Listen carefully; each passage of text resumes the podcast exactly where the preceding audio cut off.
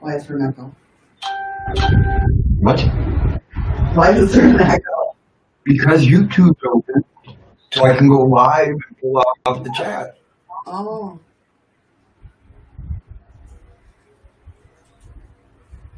I don't know what's going on right at the moment. Why am I in D Live? I am so confused. Where, where, where am I? You're lost. Oh, no, it's No. Oh. oh. God, you're making me lost. That doesn't take a whole hell lot.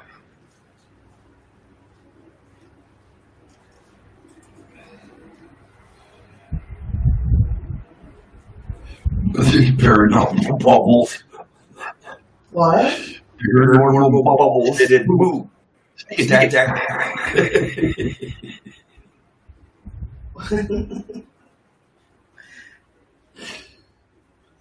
hey, Patrick.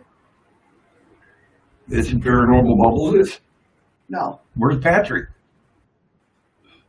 Will you just hurry up, hurry up, and we can mute your. Hey, paranormal bubbles. Don't mind us. We're. God, you would think it was a Monday.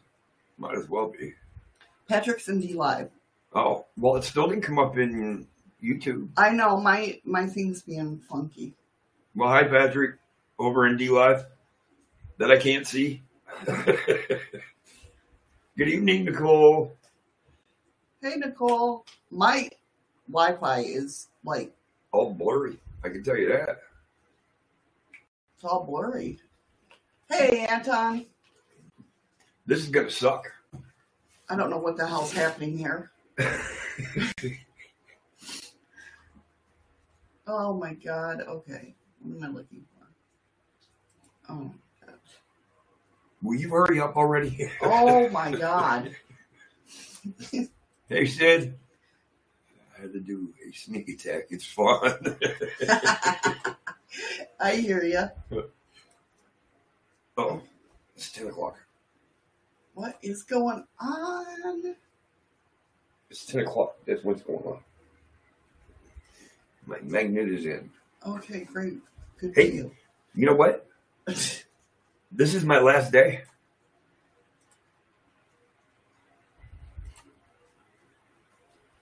Why is my D-Lod not working? Oh my God. Everything's not going to work today. Holy crap. What's up, everybody? How are you? Hey, Sid. Oh. All right. I'm just going to switch everything.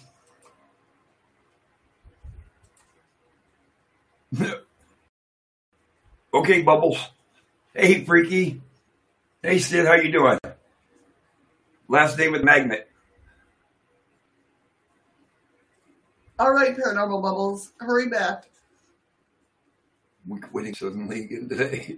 I don't know. Maybe. Who the hell knows? Like, everything's crazy right now.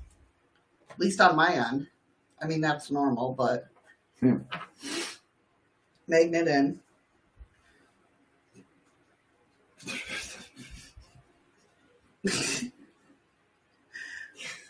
Oh, this is gonna be a long day. Oh, this is crazy. Like, everything is, like, slow on my end. Well, the screen, I can finally see it. It's not all blurry now. Okay, good. Hey, Hi, the Rev DJ, how are you? Welcome. Welcome, welcome. Well, I hope you enjoy it, DJ. Definitely. Hey, Joanne. You might get a chance to enjoy it if we can figure out what the hell's going on. This is crazy. Like, YouTube chat isn't working in Restream. Oh my god. Are you freaking kidding me?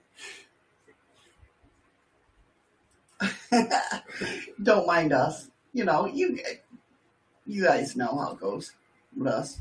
What's the matter? Hey, What It's shadows. It's not me. He's lying. He's lying. It's not me. I'm just the co-host. Yeah. Make sure I didn't miss anybody.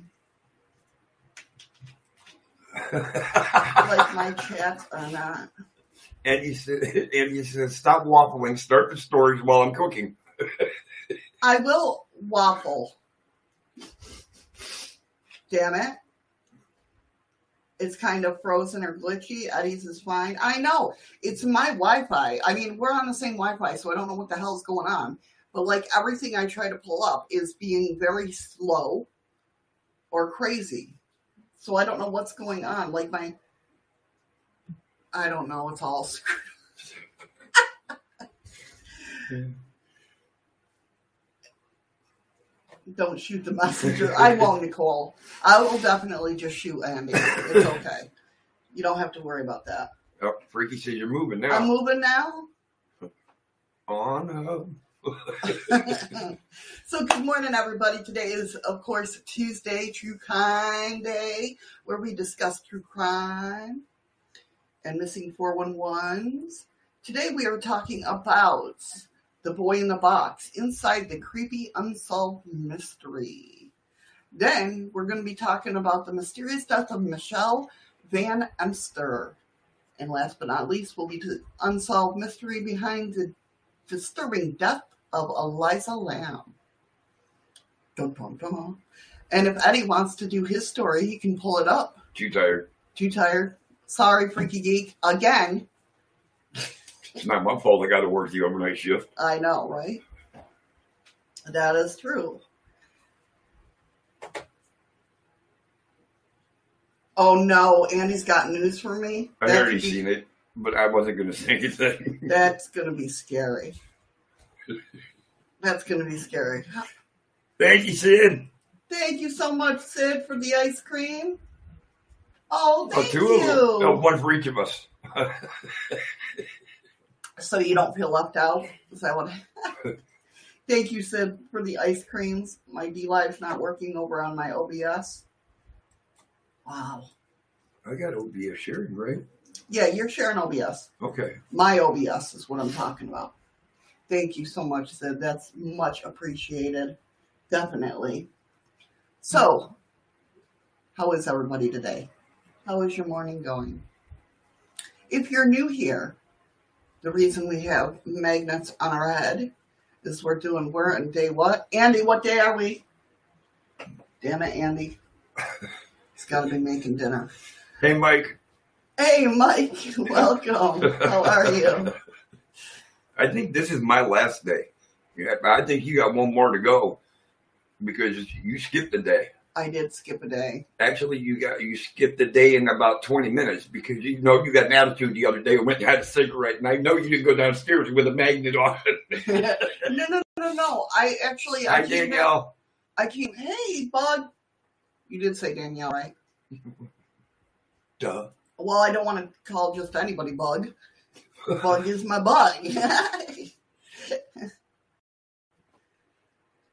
Yeah, she did, but I didn't cheat. Freaky geek. I actually fell asleep and forgot about it. Hold on. I'm gonna try to. No, I can't. Mm.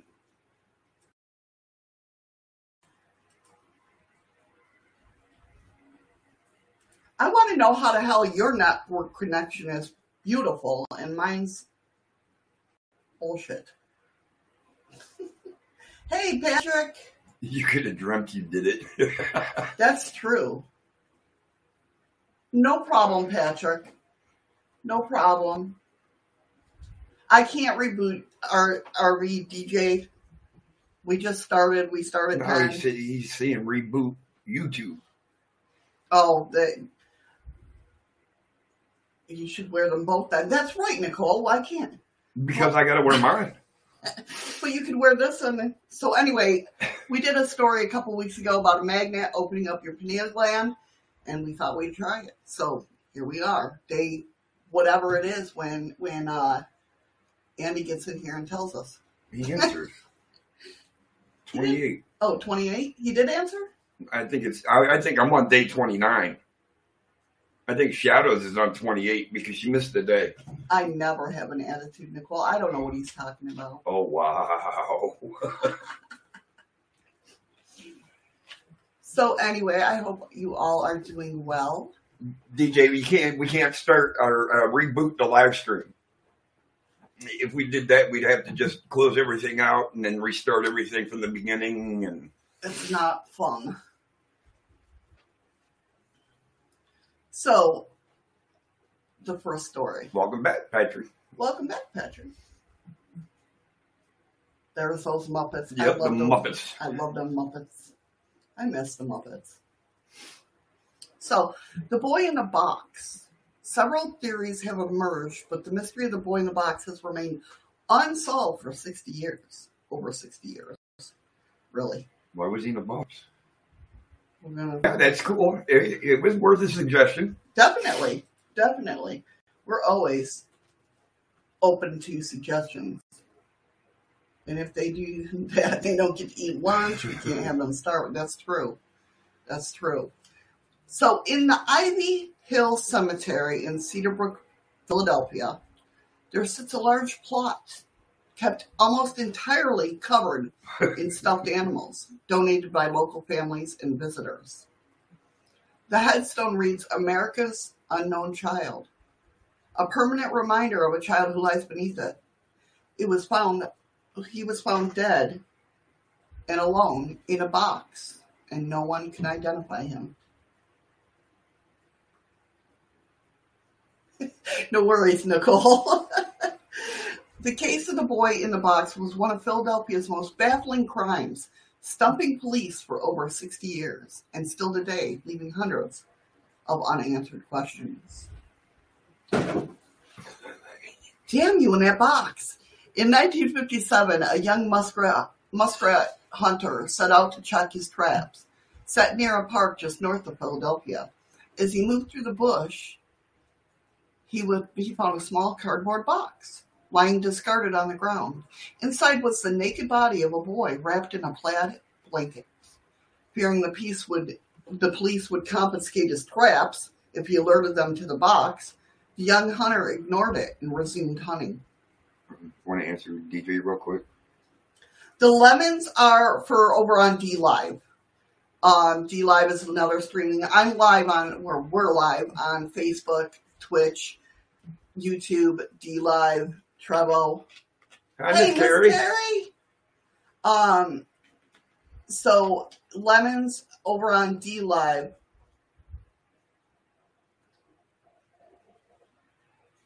Oh, Bud, you better get some sleep. Starting to sound like me. Damn, Danielle. As your mother, I say, go to bed now. I love you, Danielle. um, so lemons are a way on on D Live where you get paid to watch streams, and we get to pay you. We get paid. You guys get paid. It's it's pretty cool. So, and lemons transfer. I know Patrick. Patrick says hi, guys. He can't see uh, YouTube, YouTube chat. chat. Um, so it's pretty cool. It's pretty cool that they do that. Well, this kind of sucks. Lemons transform into money. he can't see YouTube chat, and I can't see the D Live chat in YouTube. You can't. I, Oh I'm no, seeing- they'd be going through Restream. yeah, Patrick's going through D Live. We can't see YouTube chat. I can. Let me see. Don't be sorry, Patrick. Why are you sorry? Why are you sorry, man? It's okay to cry. It is all right to cry. Let me see something real quick if I can. Um, right there.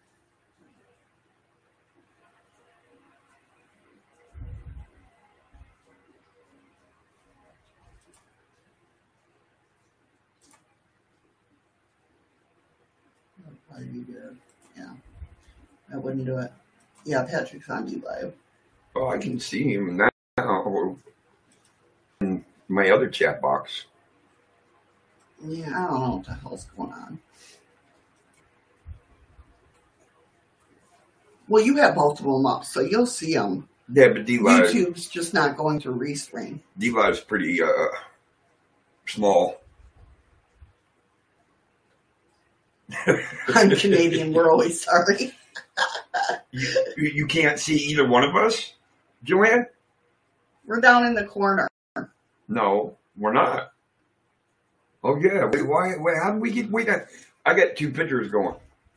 Yeah, how do you the hell do you got two pictures? I I got a little one down on the bottom, and then my bigger one's up on the right side there. it's all funky this morning. so many platforms I haven't heard of before. Oh, there's a lot more than that. Well, we can. well, you don't do that. Is that better? Do you want it that way? Is that better? well, now I can't see D chat at all. See, it's Eddie's fault. All right, so several days, a college student driving down the road noticed a bunny running alongside their highway. The student knew that there were traps in the area and stopped to make sure the animal was safe. As he sifted through the underbrush searching for traps, he came across the box. Though he too feared interaction with the police, the student reported the body to him. No freaky geek. I'm a Toys R Us kid. I don't want to grow up.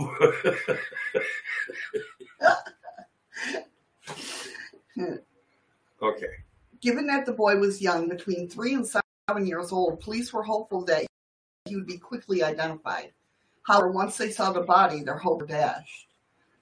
While people would surely be looking for a missing boy who was healthy, well cared for, and clearly loved, it was unlikely that they would be looking for a scrawny, dirty, malnour- malnourished one. Hi, Lisa. Hey, Lisa, welcome. Unfortunately, the boy in the box was just that. A boy in the box.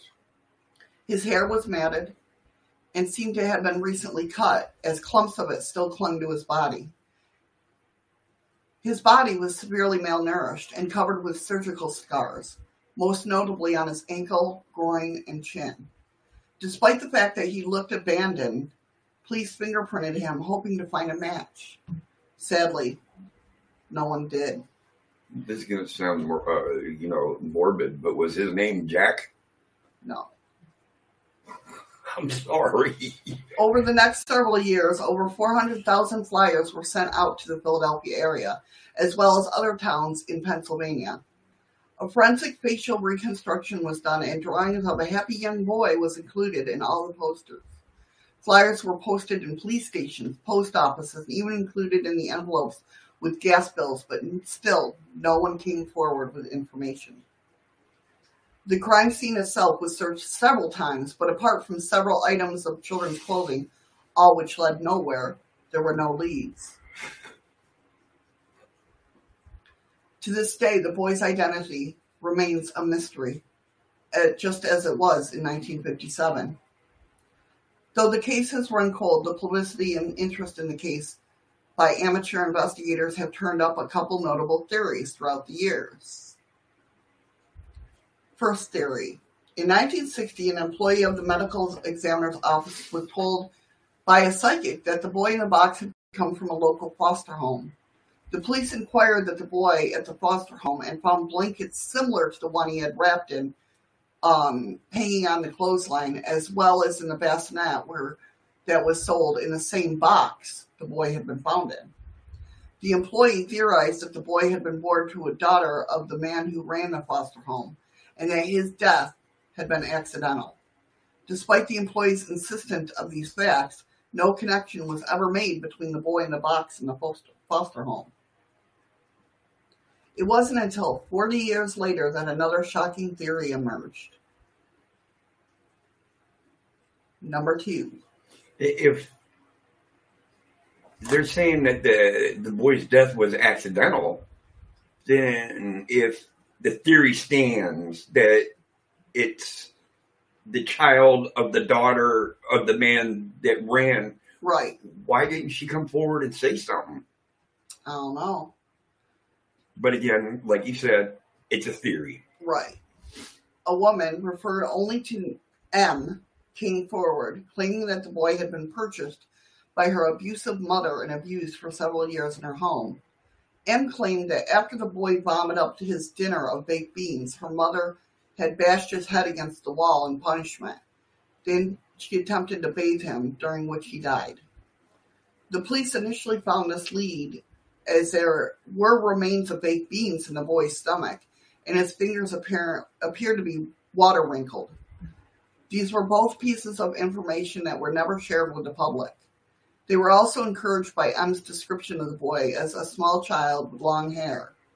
This fit with their theory that his hair had been recently chopped, as well as old testimony from a man who claimed to have seen the boy being placed in the box near the woods.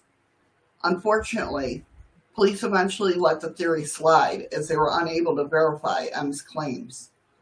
After looking to M's background, they found a history of several or severe mental illness.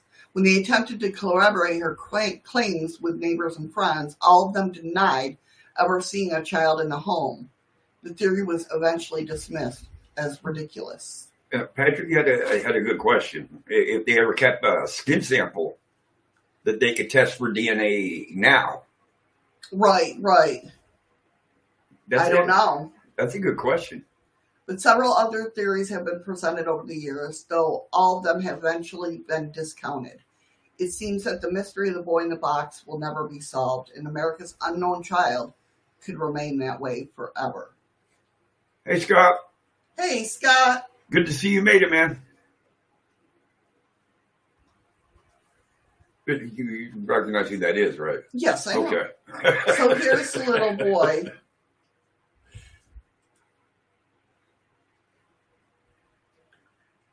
Yeah, you could do it. Well, it, it, now the part I'm confused about.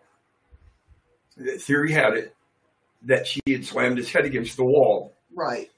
and then he died while she was trying to give him a bath. Where did the surgical scars come from? Right. That's the box that they found him in with the with the blanket. Well, uh, yes, is a drawing freaky. there wasn't a photo of him, was it? I think so. Well, that mu- oh no, it wasn't that the remake. That's the smiling that they sent out with the flyers Okay. and everything. Yeah, what he could have looked like. Good good question. What kind of box was he found in? He was bought, found in a um, bassinet box. So yes, a cardboard box. Yes, cardboard. box. Yeah, So it, it still just doesn't explain where the surgical and why on the ankle, the groin, and chin. and his chin. Yeah. Patrick says hi, all in YouTube chat. oh, they can they can see him. He just can't see them. well, I can see. Oh, Freaky Geek. Thank you, Freaky Geek. He's over back and forth doing I know. I see him jump over over there already. The RVDJ says hi, Patrick. hey, Scott. Hope you how you doing? But yeah, um, it, it's definitely crazy. Yeah, Freaky is jumping. Boing boing. I thought it said bong bong. What? Well, it's not Andy saying it. But yeah, it's crazy that it's never been solved. I mean, I can understand their theory about the M. I mean, if she bought the kid, if her mother bought the kid, then obviously, I don't know if she, you know, with neighbors saying that she'd never, they've never seen the kid or anything like that in the house. well, Well, that was after the fact of it, it was proved that he had baked beans. You know, so it, and then she tried to give him bath and his fingers, and It- that it- wasn't released to the public. so now all of a sudden, no, nobody's ever seen this child there. Right. So what'd she do? Purchase this child and keep it locked up? It was now. Was her mother embarrassed because she had this child? Do you, you, see what I'm saying? Well, according to this um, Mnet, she purchased this child. hey, Eli. Hey, Eli. That's what I'm saying. Was she embarrassed? So she bought the child because she didn't want her her daughter to be known as a, a husbandless mother to this child. You know what I mean? I don't think she bought. I I was thinking more black market that she bought the kid off the black market. But the theory at the beginning was that the That's daughter. another theory. Oh, that's another theory. Yeah. Okay. I, I'm glad you enjoyed it last night, Scott. I, I, I had a good laugh too. It was 1957, Andy. Oh, I don't know. I don't know what year. I don't know if the humans were ever legal to sell. Were they legal ever legal to sell? no. well, I, you can't say that. Way back in the uh, slave days, they were traded and, and bought. That's true. So 60 years. Hey, Ron. He's sneaking in there. Uh, Sid say hi. Sid said hi, Eli. He's so over in D Live. they found the child in 1957, or this this occurred in 1957. The child was found in 1957. So it actually occurred right around 1947. How do you say that? Or no, uh, no, He's tired, guys. You have to excuse him. it was like 1800. If they, if, if they found the child in 1957, that's 60 years. no, 60 years from today. Oh, from the, going backwards Yes. is when it, they found the child. Yes, 1957. Man, you got to clarify this crap. Bobby and Bruce. Bobby and Bruce. Yeah. Uh-huh. Holy hell. Bruce and Caitlin. Bruce and Caitlin. It is a sad story, Lisa. It really is. I mean, two good theories though for for it be posted on Reddit and people coming up with these theories. I mean, well, obviously, M the M one, she went to the cops or at least wrote the cops or however, you know, Freaky says, I'm glad he got in, I have to think. sixty three years ago. Yep, You're right, Freaky, it is. that is so true.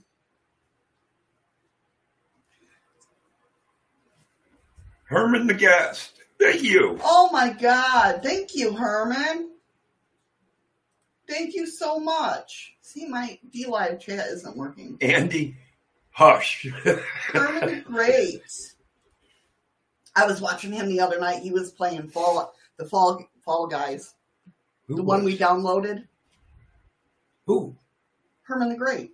Oh, He was the, he was playing Fall Guys, the one we downloaded. we Yeah. tried. yeah. That's a fun game. That really is. I like that game. You're right, Lisa. Some people don't. And the sad part is, is the ones that don't deserve children always seem to have no problem having them.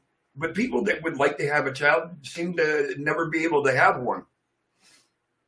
Oh, thank you, Herman. That's okay. No worries. I understand.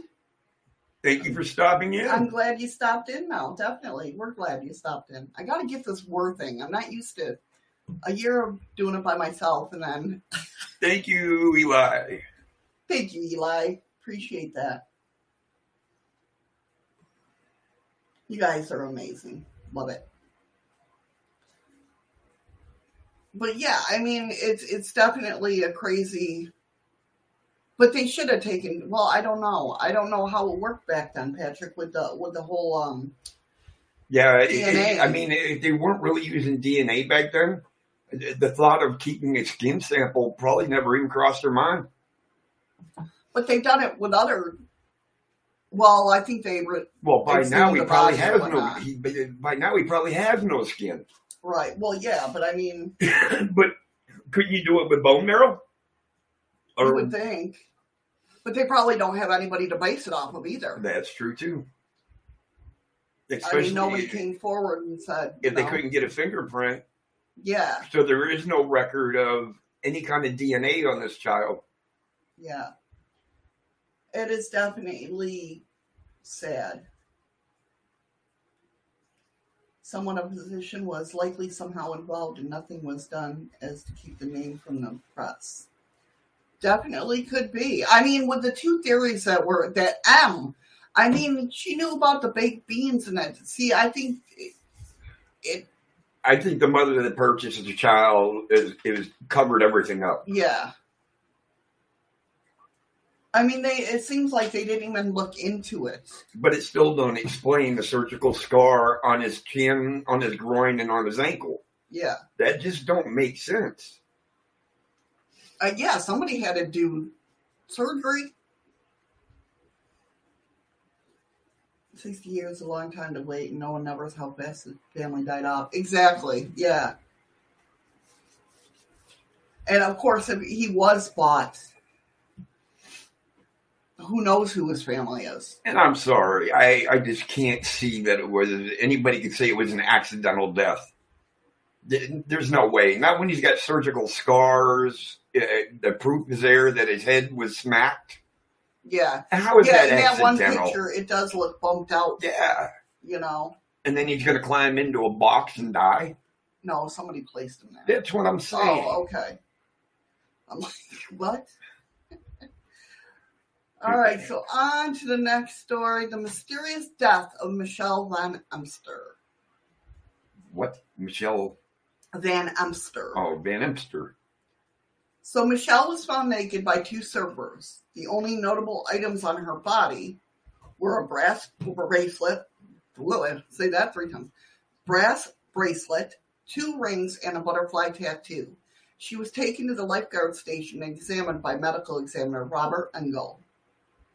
Why does that name sound familiar? I know it does, right?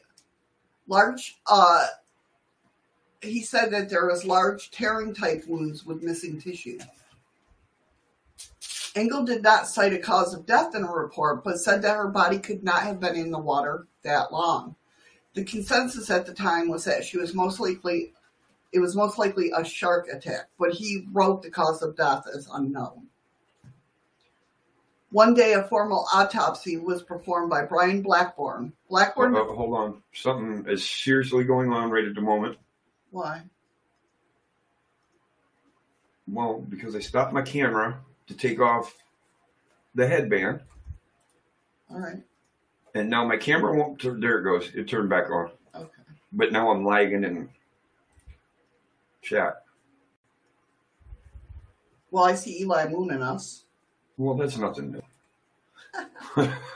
All right, it, it, right, it's back. Okay. So one day, a formal autopsy was performed by Brian Blackburn. Blackburn determined that Von Emster was alive when the injuries were inflicted, but agreed that it was most likely a shark attack. Her neck was broken. Okay. There was sand found in her mouth, throat, lungs, and stomach. She had broken ribs, scrapes, bruises, and contusions all over her body. Contusions and her thigh or her leg was missing from the thigh down. Okay, now here's something though. There's there's been no said thing of any teeth mark. Well, so right, right. So case closed, right? Magnet. I'm done. I'm done with the magnet today. Um, so case closed, right? No. Not quite. There were a couple, couple of sketchy factors that came into play. Though Blackburn determined her death was a result of a shark attack, he had never seen an actual death caused by a shark before, for reference. Okay. Well, I'm okay. So Blackburn's timeline was that she was last seen at 8 p.m. This is Michelle's timeline. Um, 12 a.m. Michelle gets in the water. Conclusion: shark attack. Okay. Now that definitely does not explain the sand in her mouth. Right. What did the shark do? Drag her all the way to the bottom of the ocean, scrape her face across the bottom of it, bring her back up, bite off her leg, and spit her onto the beach? Well, Ralph Collier, a great white shark specialist, said the break on Michelle's leg was not consistent with that of a shark attack. He said if it was a great white shark, the break would have been clean. Michelle's bone was almost whittled to a point. He said what remained of Michelle's femur was anything but. It looked like what happens when you get a piece of bamboo and whittle it down to a point with a knife. Yeah, so that it, it- that was no shark attack. Another thing that didn't add up is how much sand entered Michelle's lungs. If her leg had been torn off, she would have bled to death quickly and been unable to take a big breath and inhale sand from the ocean floor. No, because when you cut that, and I know this from when I broke my femur, Right. like the doctor said, if I would have clipped that artery, I would have been dead within inside three seconds Exactly. and never knew it. Yeah. Overall, Collier felt that there was too many things in the case were inconsistent with a white shark behavior. The damage would have severed her femoral artery, and she would have bled to death quickly. But for her to have sand in her stomach, she'd have to take a big gulping breath as she made contact with the sand. And he just feels like that couldn't happen. Well, uh, number one, it can't because that'd be like taking a cinnamon challenge. Could you imagine trying to swallow a mouthful of sand? Right, yeah, yeah.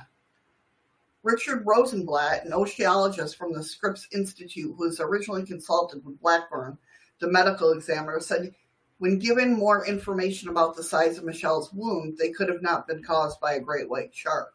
I'm sorry, Patrick. He keeps bouncing in and out Oh, because of the internet. Hi, Ron. that sucks. All right, Andy, sounds good. Now you need coffee. None of the marks on Michelle's body were caused by a white, great white shark. Other experts hypothesized that she had made, she had died first, Hey, Kirk. and sharks could have scavenged her her body afterwards. Thank you, Eli. Thank you so much for the lemo. Hey, Kirk, how are you? White with two bleed out. Yet only hers is white with nine. Plus, it's a little sugary because I have lactose free, you know, milk. So, um, felt that. So, uh, um, Harry Bonnell, who's a pathologist, and Glenn Wagner, who's a medical examiner, both felt that the sharks scavenged her after her death. Like she didn't die from that. They're saying sharks. They're not saying great whites. But it, uh, it doesn't matter. Let's go ahead. Hope you all have a Oh. All right, Lisa. Take care, Lisa. I hope your appointment goes well. Thank you for coming in. Definitely. Thank you for coming in. Uh oh, Eli, did you see that? Nicole said her pizza has arrived. when are you going to get some real food up there, Missy? Oh, that sounds good. Shut up. You guys got cannot talk about food. Remember, we don't eat before we go live. So and it's ten thirty six AM. So I haven't had my breakfast yet. Trust me, and I'll know all about it when when, when we stop the feed. Okay, so it said, however, experts already ruled out. Wow, Eli, how many lemons did you give? My goodness, thank He, you. he's giving back all the ones he's won. Maybe. However, experts already ruled out a great white shark as her attacker, attacker, and had, and a great white shark was the only shark that had strength to remove her leg in such a way. So, how else could Michelle have died? One theory said she was swimming naked at night and drowned. However, this seems unlikely since the water was a cool 59 degrees. Well, even at that, again, it's still not going to explain all the sand in her stomach if she drowned. Another theory said Michelle might have fallen from the cliffs. Michelle's neck, rib, and pelvic injuries were consistent for, with injuries from falls or car accidents. What'd she do? Land with her head in the sand like an ostrich? No, but bouncing off the. I'm just getting to the fact of how did that much sand get in I, I know, I know. When we visited the scene, it, it seemed pretty likely that the fall could have killed her, but unlikely that it would rip off her limb. The third theory was that Michelle was murdered. That sounds a lot better. Right. One of the official suspects was her acquaintance, Edwin Decker. Decker originally told police that Michelle liked to surf naked, which could be true, or he could be trying to cover his tracks, why her whole body was found naked. Edwin said, I was so bummed when a couple of days went by and she hadn't called. I was about to give up on the idea. Apparently, he's liked her, right? Another sketchy part about Decker was he claimed to have feelings for Michelle that were that he was unsure if she returned. Decker also reported having contact with her the day of her death. April 13, he claimed that they had drinks, flirted for weeks, and kissed in his apartment. April 14th at 5 a.m., Michelle left his apartment. And it gets worse. When Michelle died, Decker wrote this interesting poem.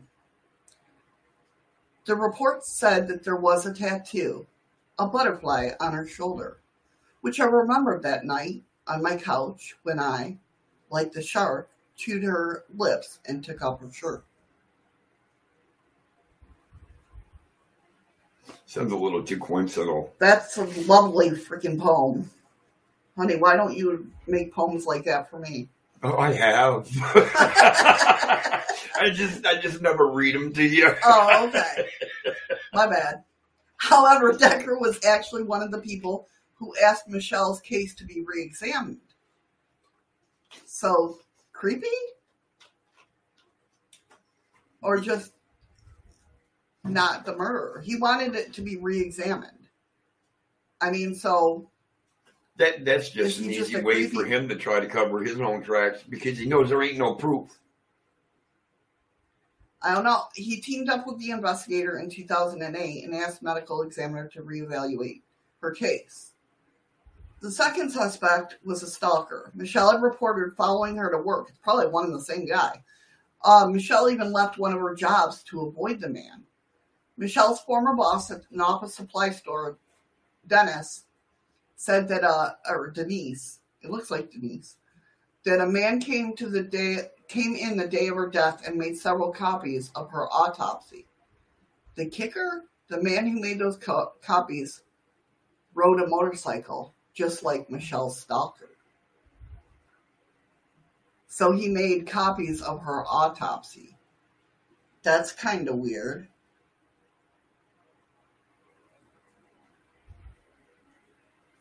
Ha, Andy.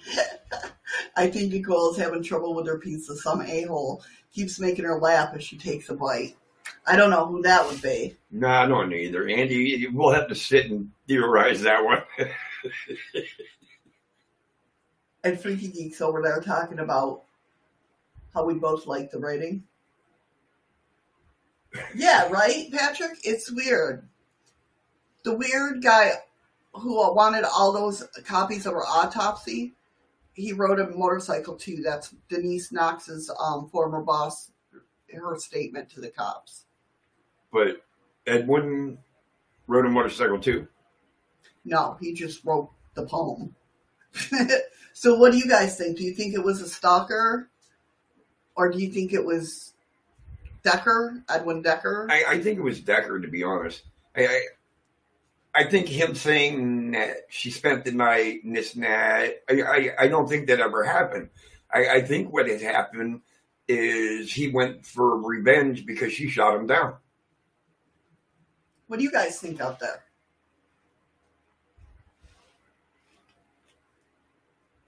I mean, that's crazy. Obviously, she was murdered. Or do you think the sharks got her? We're not going to go back through that again, Bruce and Bobby. He keeps bringing it up. So, obviously, it was not a shark attack. That's okay, Patrick. What the only thing that um is is that she was found with a lot of sand in her lungs And stomach. and stomach, and that her leg was ripped off from the thigh down, um, her right leg, and they were trying to blame it that she got um killed by sharks, great whites. And a great white expert came in and said, listen, this is not how a great white works. It would have been a clean break if, and she would have bled out not enough time to ingest sand. So I'm thinking, then she was dead before the leg was ripped off. I'm thinking, yeah, yeah. And they tried to make it make it look like sharks did it. So maybe they killed her, threw her over that cliff, which gave her the injuries, and then commenced to chopping her leg off. Right. Well, they could have been other shark scavenger sharks, not just a great white. But they, they no, Oh no, because he did say great whites are the only one that could. rip the leg off like Yeah. that. Well, not like that, but But they said also that, that their theory she might have drowned.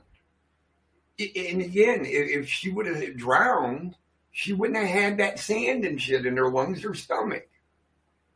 Because she, if you drown, you're in the water. Now you're not swimming through the sand. right, right. I just, just I, I know she was murdered. It's just trying to figure out who did it. Right.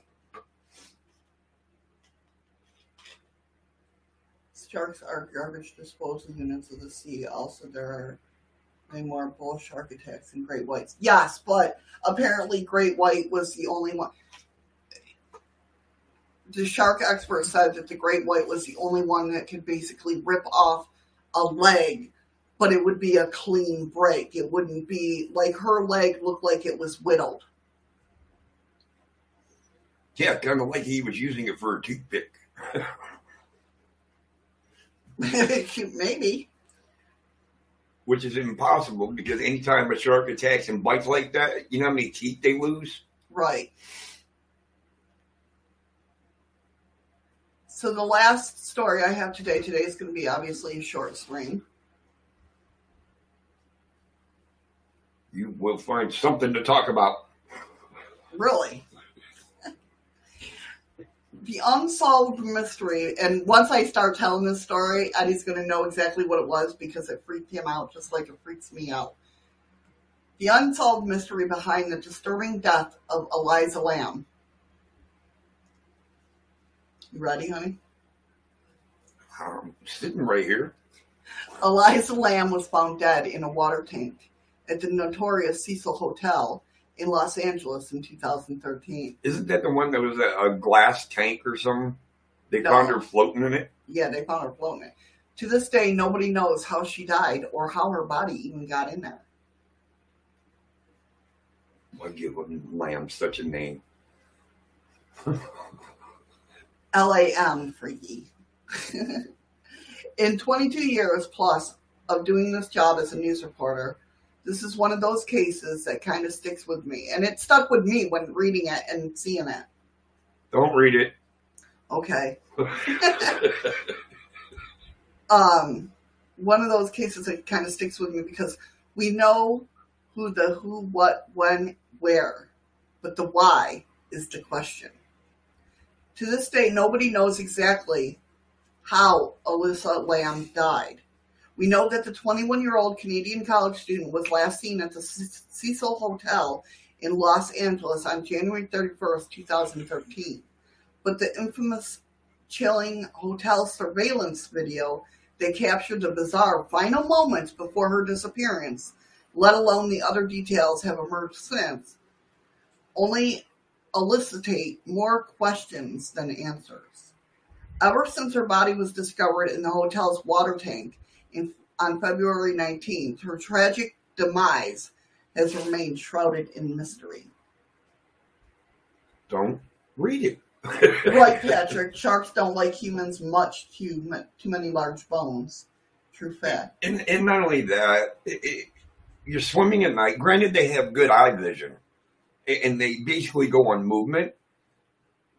Unless you already got blood that they can smell, the chances of you getting attacked, especially by a great white, are slim to none. Right. One. There we go. So this is Elisa, Elisa Lam. Okay. Although the coroner's office ruled her death by accidental drowning, the strange tales of Lam's case have fueled rampart speculation about what had really happened. Internet sleuths have built a myriad, myriad of theories about the tragedy involving everything from murder conspiracies to evil spirits. But nobody knows where the truth lies. Again, I, I, that's just an odd story. Yeah, Elisa Lam. Um, so here we go. Here's the timeline, right? No, I think that she was seen in the elevator. I'll show that video. Yeah, like she was hiding from someone. Yep, following her that could not be seen. Yes, Patrick, this is the one, and um, I will definitely show that footage. On January 26, 2013, Elisa Lam, Elisa Lam arrived in LA. She had come by Amtrak train from San Diego and was headed to Santa Cruz as part of her solo trip around the West Coast. The trip was supposed to be a gateway with her studies at the University of British Columbia in Vancouver, where she was originally from. Her family had been wary of her traveling by herself, but the young student was determined to go at it alone. As a compromise, Lam made sure to check in with her parents every day of the trip to let them know that she was safe. That's why it struck her parents so unusual when they didn't hear from her, or from, yeah, on January 31st, the day she was scheduled to check out of her LA hotel, the Cecil. The Lams eventually contacted the Los Angeles Police Department. The search, they searched the premise of the Cecil but couldn't find her. Police soon released surveillance footage taken from the cameras to the Cecil Hotel on their website. This is where things took a turn for truly bizarre. The hotel video shows Elisa Lam in one of the elevators on the date of her disappearance, acting rather strangely. In the pixelated footage, Lam can be seen stepping in the elevator and pushing all the floor buttons. She steps in and out of the elevator, poking her head out sideways towards the hotel's hallway in between.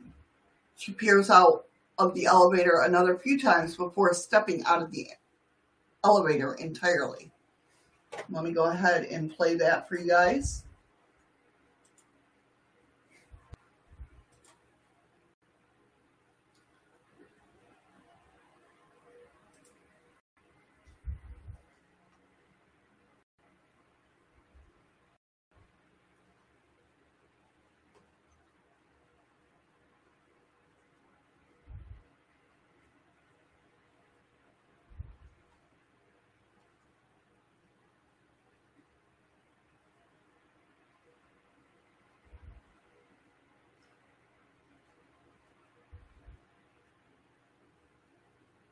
Like she's trying to hide right there. Yeah. I wish they showed the other like surveillance, like of the hallways. But if that's the case, why would she even attempt to get out of the? If, if she's scared at that point, why not hit another floor button? Let the doors close instead of doing what she's doing right here. You can tell she's she's petrified.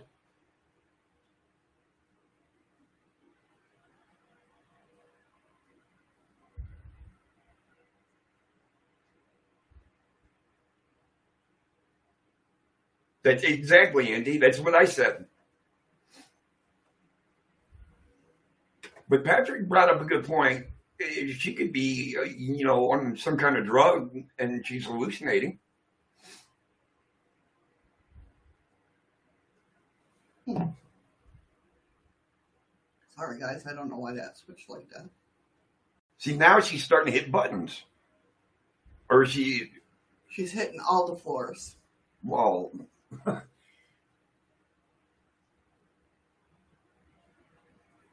yes, you brought up an interesting point, Freaky Geek.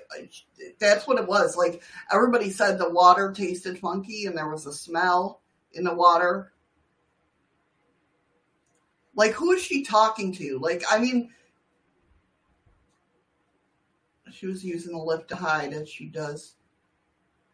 Doesn't press any buttons. Right, yeah. It does seem that way, Scott. You're right. Like she didn't press any buttons when she first got in there. But like, who is she talking to? Like, nobody knows. And she walks away, and the elevator closes, right? Now I'm just skipping ahead a little bit because the doors open and close, and that's the end of the video. Yes, Nicole, I thought so too. Her actions, you can tell she's scared, but her actions are like very weird. It could be a mental health issue. Hey, Blue, how you doing? Welcome, welcome. So, the last minutes of the video show Lam standing by the left side of the door, moving her hands in random gestures. Nobody else was captured on the video except Lam. Public reaction in an inexplicable across all the way to Canada and China, where Lam's family is originally. The four-minute video of Lam's strange elevator episode has amassed tens of millions of views. Good to hear, Blue. The accidental discovery of the body. On February 19, two weeks after the video was published by authorities, maintenance worker Santiago Lopez found Elisa Lam's dead body floating in one of the hotel water tanks. Lopez made the discovery after responding to complaints from the hotel patrons about low water pressure and a weird taste coming from the tap water. Can you imagine that? First of all, let me say. Yeah, yeah, you're drinking a dumb woman's body fluids.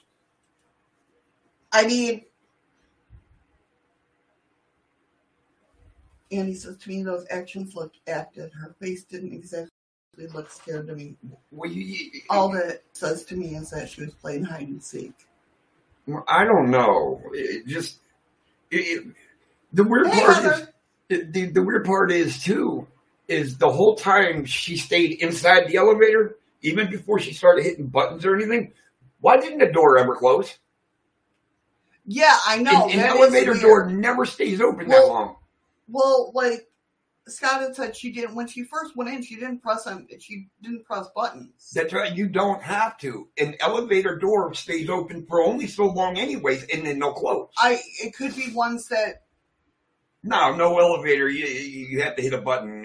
I've never been in any building that has an elevator that the door stays open the whole time. true, true. Here's a wild theory about the lift. Maybe her behavior was intentional because she knew the lift was had CC. I think she would. I agree with that, Scott. But my theory, my theory with that is that at one point in time she would look up to see if there was cameras. That's just my opinion. I mean, I could be totally wrong. No, freaky. it- It's it's showing like she is, but apparently she never hit a single button.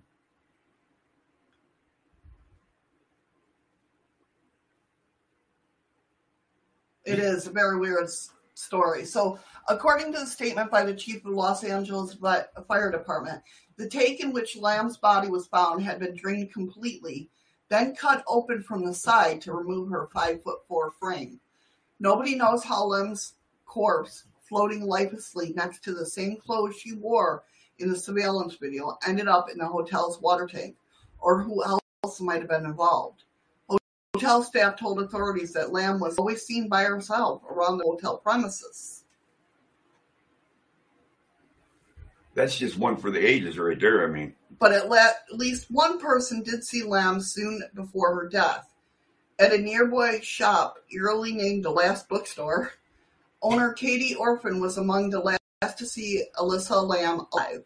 Orphan remembered the college student buying books and music for her family back in Vancouver. It seems like Lam had plans to return home, plans to give her things to her family members, and reconnect with them. Orphan told CBS LA. Then, when the autopsy results for Lam came in, it, it only served to ignite more questions. The toxicology report confirmed that Lam had consumed a number of medical drugs, likely to be medication for her bipolar disorder. But there was no indications of alcohol or illegal substance in her body. Um, soon after toxicology reports came back, amateur sleuths began poring over information they could find in hopes of solving the mystery behind the death of Elisa Lam. For example, one summary of Lam's toxicology report was posted online by a Reddit sleuth with an obvious interest in medicine. Nicole wants you to play the video again. Sure, I can do that. She did say please. She did say please, and that is a magic word. So let me go ahead and pull this up for you guys again. Hi, Heather. Sorry, I missed Blue too.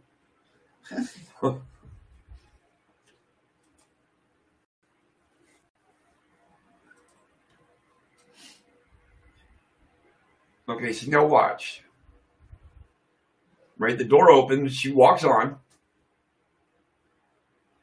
Oh, she did press buttons. Oh, she pressed all of them. Then why didn't it go? Now she'll stand there. The door should have already started closing. Definitely. And yet she has enough time to peek out, step back in. Now the door would have reacted and opened back up when she broke the I beam. But now look at how long she's standing there and the door isn't closing.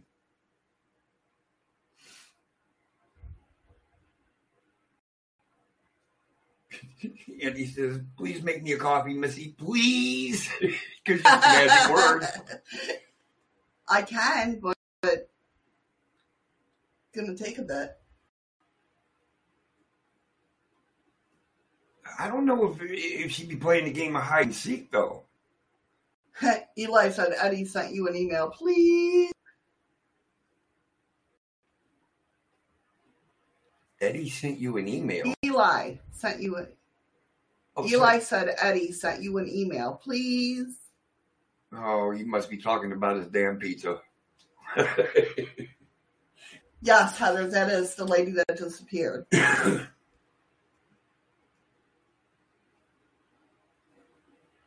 now, the whole time she was out in the hallway, the elevator door never- doors never closed. Was she possessed? Well, I, I don't know what you consider a real state of fear, unless, I mean, something got to be going through her head to hit all the buttons.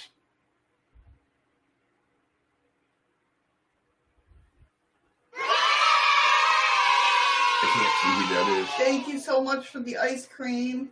I didn't see it either. It didn't come up on mine. Well, it came up, but it's too small with the video up.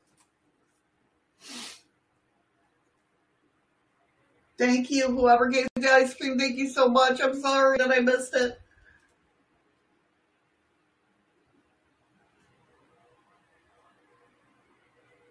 Do you think she hit the switch to keep the door open? I still think it would have closed. No, I mean, that's a good idea or a good theory. I thought you needed a key to do that. No, there is a door open. Yeah, the button. Yeah, but I don't think it would last this long. No, because you'd have to actually stand there and hold it.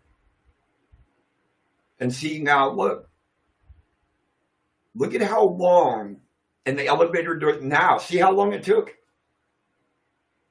But boy, it didn't take long for these doors to open back up. Right when they hit floors, yeah.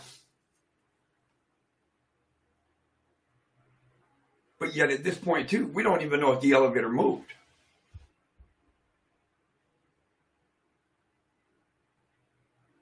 See now, yeah, we don't know. I don't think, but look how fast they close.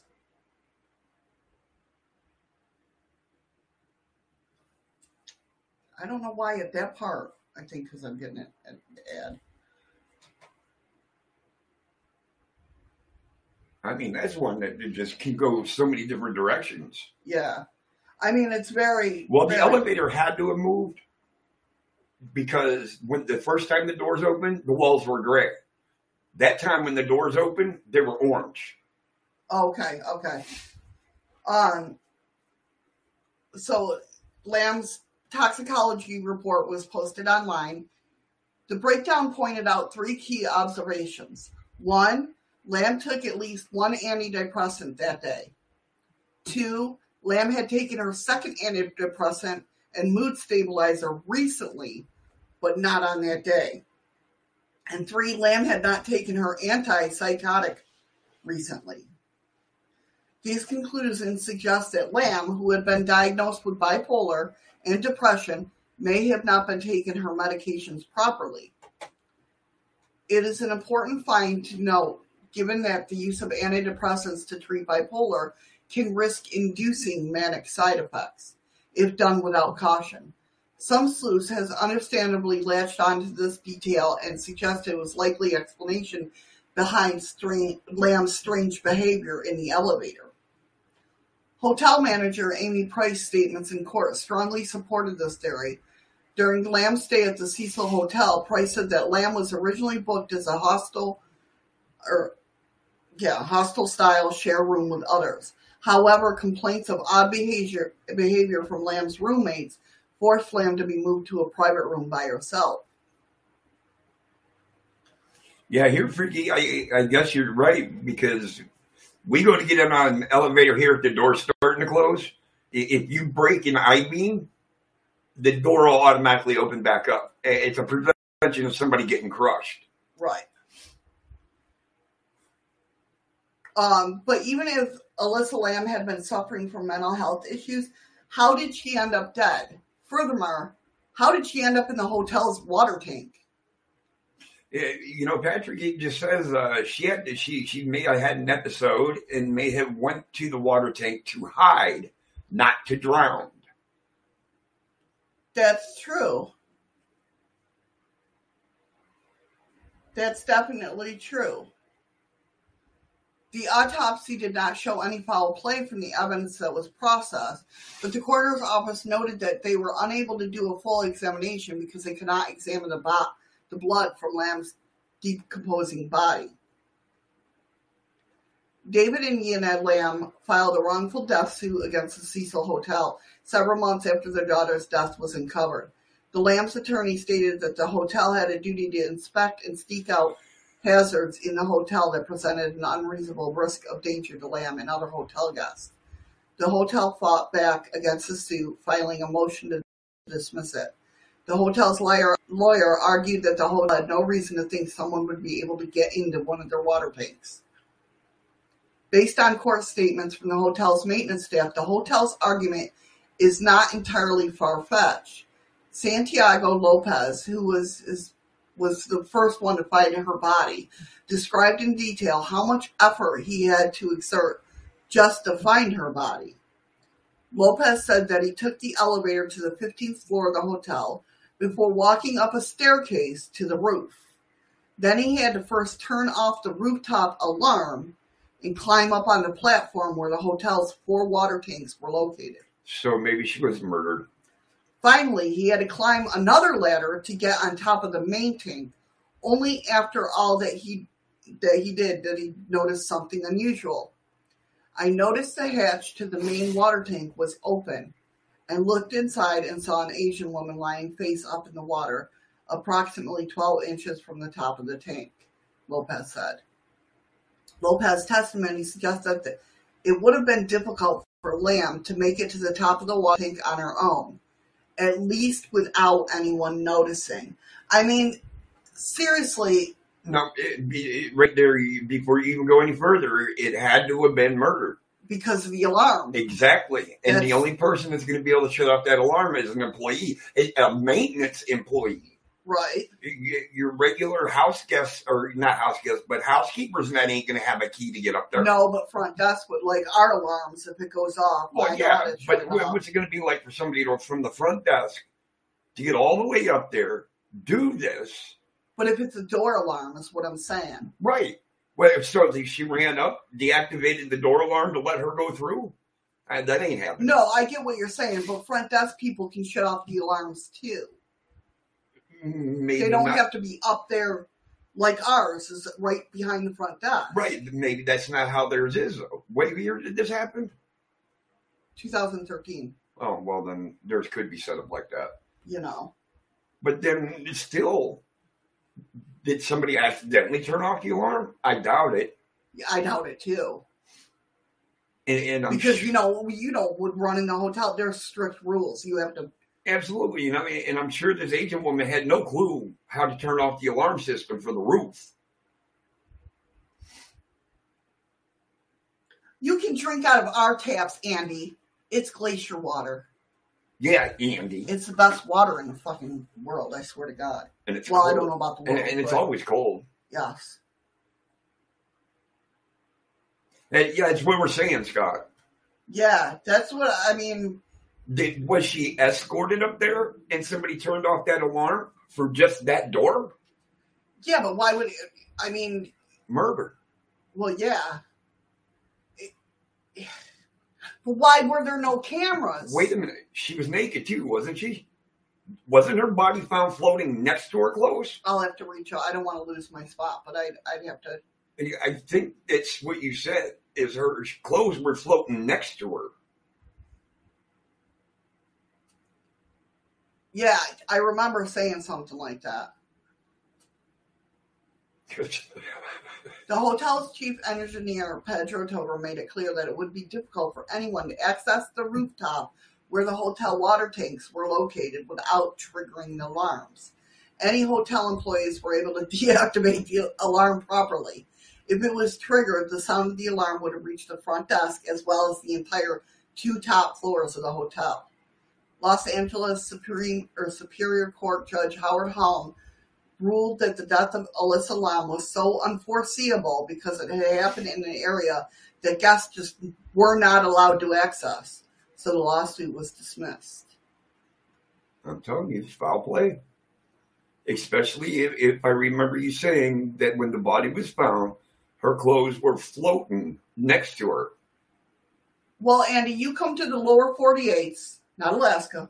Go to the lower 48s, drink their water down there in their taps, and then come up here and see if you like this water. I guarantee it's a hell of a lot better than the lower 48s. Yes, because the lower 48s, we have sand, iron, um, Shit. not shit. Well, maybe in some places, I don't know. Uh, Ebola.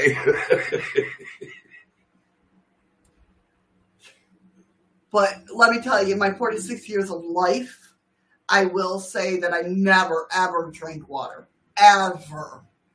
Because there's no taste. There's just, it doesn't do anything for me. I come up to Alaska, and the first thing, I can breathe better. And the second thing is that this water is freaking amazing. That's all I'm saying. I don't. I don't know. Uh, Yes, just come up here to drink water. Pat, Patrick says yes, but was the alarm working and the worker did not notice? No, if that alarm was Yeah. triggered, trust me, you, would know it. At least in our hotel, I know if there's an alarm, if there's an alarm for alarm not working. Do you know what I mean? We have alarms for everything. And I mean, we're not a huge hotel like this. We are only three stories. So I Hey, KY Ghost Adventures. hey, welcome. And, and Scott, I was just saying the same thing because earlier in the story, they said when her body was found, her clothes were floating next to her. So she was found naked. Hi, Mary. Hey, Mary. So, guys, this is um. I'm so glad you could make it. Welcome, welcome. So yeah, Scott, I, I was already leaning towards that when she was found naked. I, I have a feeling there was foul play, but now the question is, did they ever try to do, uh, like a, a rape test kit thing? They said yeah, and nothing like nothing else was. They didn't find any drugs besides the medical drugs, her own prescriptions. Right, right. Um, any illegal drugs, no alcohol in her system. Nothing was like nothing else was Well, abnormal. then, like Patrick said, maybe when she was messing up her meds, she went into a psychosis state. I don't know. I just it seems right, like a Geek. lot of work. Okay, freaky geek, hurry back. But it, it, that's a long way up to get to that water tank. And, and as much trouble as she was having getting off the damn elevator, Right. How yeah. is she going to get to the 15th floor? Exactly. Exactly. Definitely, Scott. They need to look at the employees. Yes, I agree. And, but you, okay, you said this happened in 2013. Mhm. What they need to do, and what they should have done, was got the surveillance footage. Where are all the other cameras? That's For- what I'm saying. Our the- cameras, we're on every floor, like every five feet. There's, and we're not a big hotel. Nope. at all. you know, so our cameras, like when I look into the office, I can see our cameras. Yep. Right then and there. I can tell who's coming out of where, where, you know, where everybody. So it's not like, I mean, this hotel has to have more than one freaking camera for the elevator. So what's going on here? Yeah, there should have been. eh, Well, like in a lot of Especially places, for exits. in a lot of places that I know of, there will be an elevator or a camera in the elevator, and one right outside catching your face as you come out of it. Right, exactly. But that one there didn't have that. I mean, you know, it's just nuts. I don't understand where the other cameras come into play or why haven't they shown any of that? Or why has, I mean, come on. I mean, I get granted cameras break down, but I'm not thinking all 15 All of them. floors. If it was an employee, then maybe they had access to security footage. That you know that that could be. That could be, definitely. But But usually, the only one that has access to that is your general manager and your owner. Yeah, yeah. Like I can't access. I I break it. If I tried to, like how Jason rewinds to do something, I would probably end up breaking it. Like our system isn't the old VHS. I mean, granted, back in the day when CT, CCTV first came out, they were all VHS. Yeah, but now it's all digital recorded. Yeah, so I'd probably break the freaking machine. When having an episode, you are capable of some things that normally you could not do. She may have been That's true. in a fight or flight mode at the time, and that's kind of what I was thinking. The way she looks like she's on uh on the elevator. Hey, Kay, what? It, it just I don't know her action her her actions More just than one person killed at her hotel. Work? Maybe.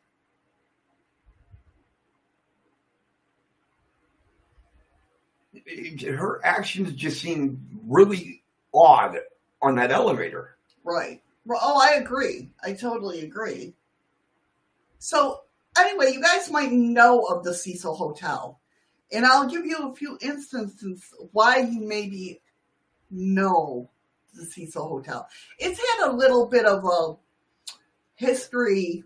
Is this the one where they heard the person in the room screaming, but Not that? I'm aware of. But Elisa Lam's mysterious demise was not first was not the first to happen at the Cecil Hotel. In fact, the building's sordid past has earned its reputation as one of the most supposedly haunted properties in Los Angeles. So there's your answer, Eli. Since opening its doors in 1927, the Cecil Hotel has been plagued by 16 different non natural deaths and unexplained paranormal events. The most famous death associated with this hotel is, of course, other than Lam's, is the 1947 murder of the Black Dahlia. She was in that bar, reportedly seen drinking at the hotel bar in the days before her grisly demise. The hotel was also hosted some of the country's most notorious killers. In 1985, Richard Ramirez, known as the Night Stalker, lived on the top floor of the hotel during his monstrous killing spree. The story goes that after a murder, Ramirez would dump bo- his bloody clothes outside the hotel and return half naked. Back then, the hotel was in such disarray that Ramirez's nude stunt barely raised an eyebrow. Six years later, another murderous patron moved into the hotel. Australian Austrian serial killer Jack Unterweger, who earned the nickname Vienna Strangler. with with such a macabre history, one would think that his Cecile, Ho- Hotel blah, blah, would soon be condemned. But actually, the old building was recently granted landmark status by the Los Angeles City Council. The hotel was given the distinct be- this distinction because of the building's op- opening back in the 1920s, which is considered the beginning of the lodging ind- industry in the U.S. Meanwhile, the tragic death of Elsa Lam at the hotel has inspired pop culture adaptations like Ryan Murphy's American Horse, oh, really, American Horror Story Hotel. During a press conference for the show, Murphy stated that the new season was inspired by the surveillance video from a Los Angeles-based hotel that surfaced two years ago. The footage showed a girl in the elevator who was never seen again. The obvious reference to Elsa Lam and her bizarre elevator episode. Well, Patrick brought up another point too. He says um, to Patrick, it, it seems like they may have misdiagnosed her. She may have been a paranoid schizophrenic and not bipolar. That's true. That's true. Um, they had tons of time when I was younger, alcohol-induced disease. It was employed, and maybe they had ethics. Yeah. It's crazy though, right, guys? So, do you think it was murder, or do you think it was it was um an episode? I think it was a little of both. I think she might have been. Do you been. think the employees got pissed off and said, Hey, look "Hey, at our I've general. never gotten look, that pissed off where I killed look, somebody"? look at our general manager. Well, yeah. No. You know how he can get. In today's show, sponsored because now I'm hungry.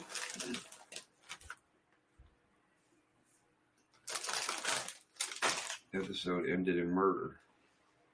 Like, a good chance. Maybe she had a wrong dose of meds that didn't work for her. That's so true.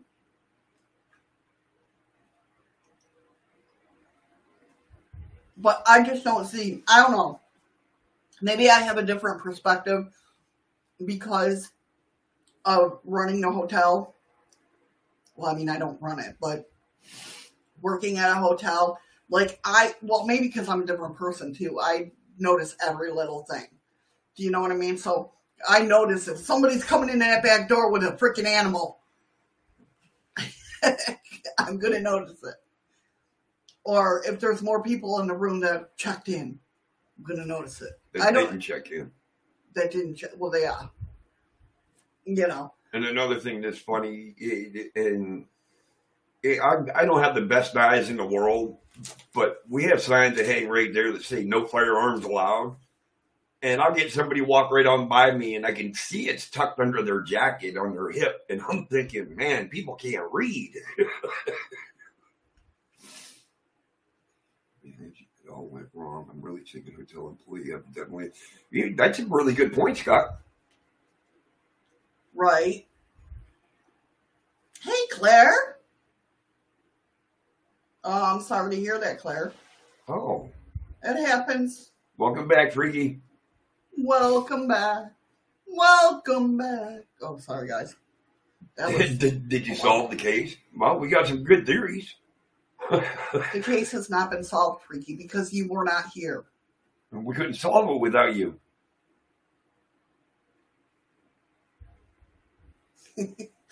No, but I mean, you know, it's just very, very weird. I don't know. I guess. Yes, I do, Nicole. I'm very strict when it comes to my work. I tell the shadow person all the time that they need to pay rent. They never listen to me though. Freaking you- You're a lot smarter than you give yourself credit for, Right? or you're very sly about it.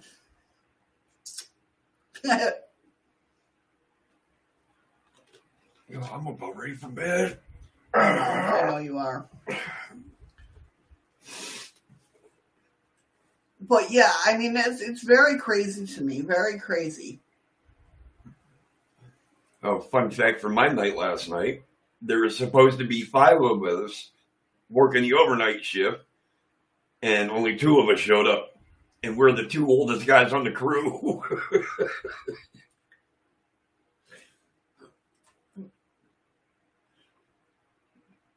Why did you do that? Oh, sorry, because I figured we were ending the stream. So, Well, I don't need them to see the bags under my eyes. oh my God, here we go. He became a diva.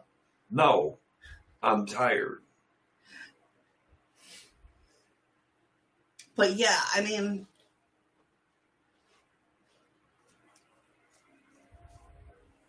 Sid, shame on you. You can't add text with a picture. Have a nice kiss.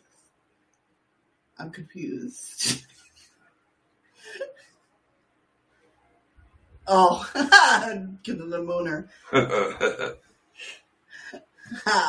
Sid's over there mooning us. No, but I mean, it was just, it's very weird. I, I wish the poor, the poor boy in the box, like, you know, that was crazy. And the whole shark bait, shark bite th- theory. Yeah, I definitely think she was murdered before she was thrown into the water. Definitely. I mean, I, my theory is, is they murdered her on the beach, threw over the cliff, and then drug her into the water. If you know what I mean? they found her on the beach, not in the water. Well, she was washed up from the water.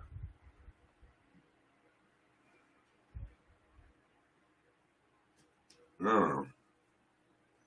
You sure it's not a poor box with a boy in it? No. Freaky geek. I mean, it could be, but no. But it is weird. It is weird that the same blanket he was, you know, other than that. Oh, I thought you were going to sneeze. Other than that, M coming forward saying her mother this boy.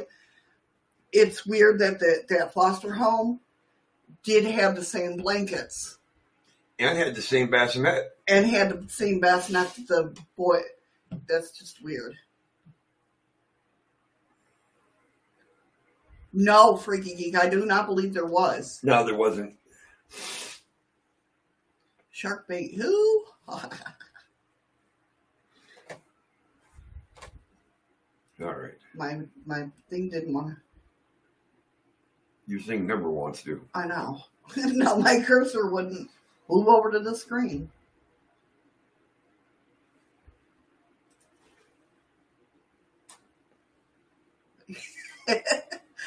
hey guys, you know what time it is? Before before they, it decides to kick me out, I can't even copy this freaking thing. Thank you, Heather. Thank you, Heather. All right. This is where I tell you guys fist bumps, hugs, stay safe, stay strong, and I'll talk to you guys tomorrow. Head on over here to get the lemons.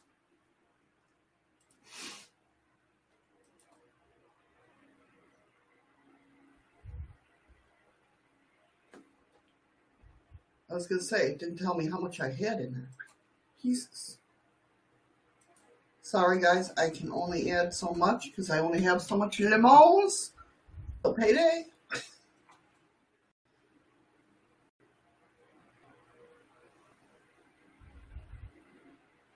Sleep well, but not in one, Eddie. What, Lassie? Eddie fell down a well. Oh, I hope your internet gets fixed too. Guys, thank you so much for coming coming in and hanging out with us today. I really appreciate. The new Hopefully- people that jumped in. Yes, the new people, welcome, welcome. I hope you enjoyed your stay. Sorry it was a little crazy today. The electronics is not working right. Well, actually, YouTube or Restream isn't working right. One of the two. I don't know what the hell is wrong with it. Um, but thank you guys so much for coming in. Let me get these lemons. Ready, guys? I'm pressing the button now. I lied. It hasn't popped up yet. All right, distributing rewards. There you go. I pressed the button. 20 seconds, guys. If it doesn't pop up, hit the chest. I have distributed the Lamont. Yeah, I'll probably just nap for a couple hours and be back up chasing people's streams around. That's true, Freaky Geek. It is just about every day that we have problems. Oh, Skook! No, Scoop just got here. yeah. Yeah, we're going a little bit early. Eddie's tired and No, no, hold on, bullshit. You ran out of stories. I did. I did. I actually finished all my stories, guys. That's got to be something. All right, Patrick. Patrick got 32.0 lemons. Heather got 18.8. Freaky Geek got 13.8. Sid got 11.2. And Eli got 9.5. Good job, guys. Thank you so much, Blue, for the ice cream. I don't know if anybody else got any lemons. I don't know. D Life rose up, so Oh, DLive Rose. Up. Yeah.